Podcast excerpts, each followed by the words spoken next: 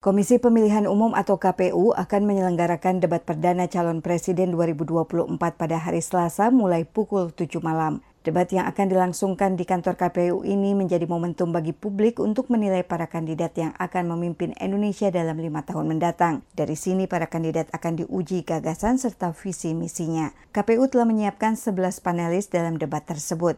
Dalam debat pertama ini, tiga calon presiden yaitu Anies Baswedan, Prabowo Subianto, dan Ganjar Pranowo akan beradu gagasan soal hukum, HAM, pemerintahan, pemberantasan korupsi, penguatan demokrasi, peningkatan layanan publik, dan kerukunan warga. Ketua KPU Hasim Ashari memastikan debat pemilihan presiden 2024 akan memberikan kesempatan berinteraksi yang lebih banyak pada para kandidat. Para panelis akan menyusun 18 pertanyaan. Ditambahkannya setiap capres akan dipersilahkan mengambil secara acak pertanyaan yang disiapkan. Dan setelah mendapatkan itu, misalkan kesempatan pertama calon A misalkan ya, itu kemudian calon B dan C diberikan kesempatan untuk menanggapi apa yang disampaikan oleh calon A. Dan setelah menanggapi, calon A juga diberikan kesempatan untuk menanggapi balik. Dosen Komunikasi Politik Universitas Gajah Mada Yogyakarta Nyarwi Ahmad menilai keefektifan debat ditentukan oleh substansi dari materi-materi pertanyaan apakah normatif atau berbasis pada data-data empirik, aktual, dan tajam.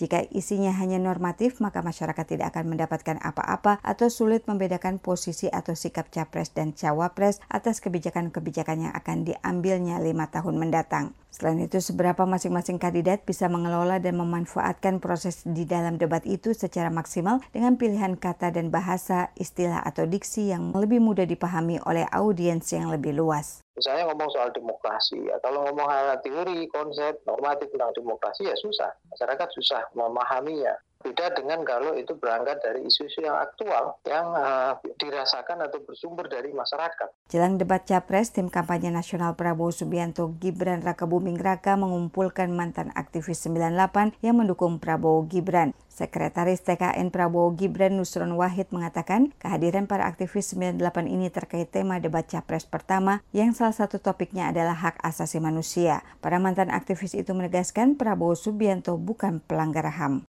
Juru bicara Tim Nasional Pemenangan Anies Baswedan Muhaimin Iskandar, Angga Putra mengatakan topik hukum pemerintahan HAM hingga pemberantasan korupsi yang akan menjadi pembahasan dalam debat pertama sudah terangkum dalam visi misi pasangan ini. Sejumlah narasi pun sudah disiapkan pasangan Ganjar Pranowo Mahfud MD menjelang debat perdana. Narasi utama yang ditonjolkan akan disesuaikan antara visi, misi, dan temuan-temuan di lapangan yang didapat Ganjar Mahfud selama kampanye. Dari Jakarta, Fatia Wardah melaporkan untuk VOA Washington.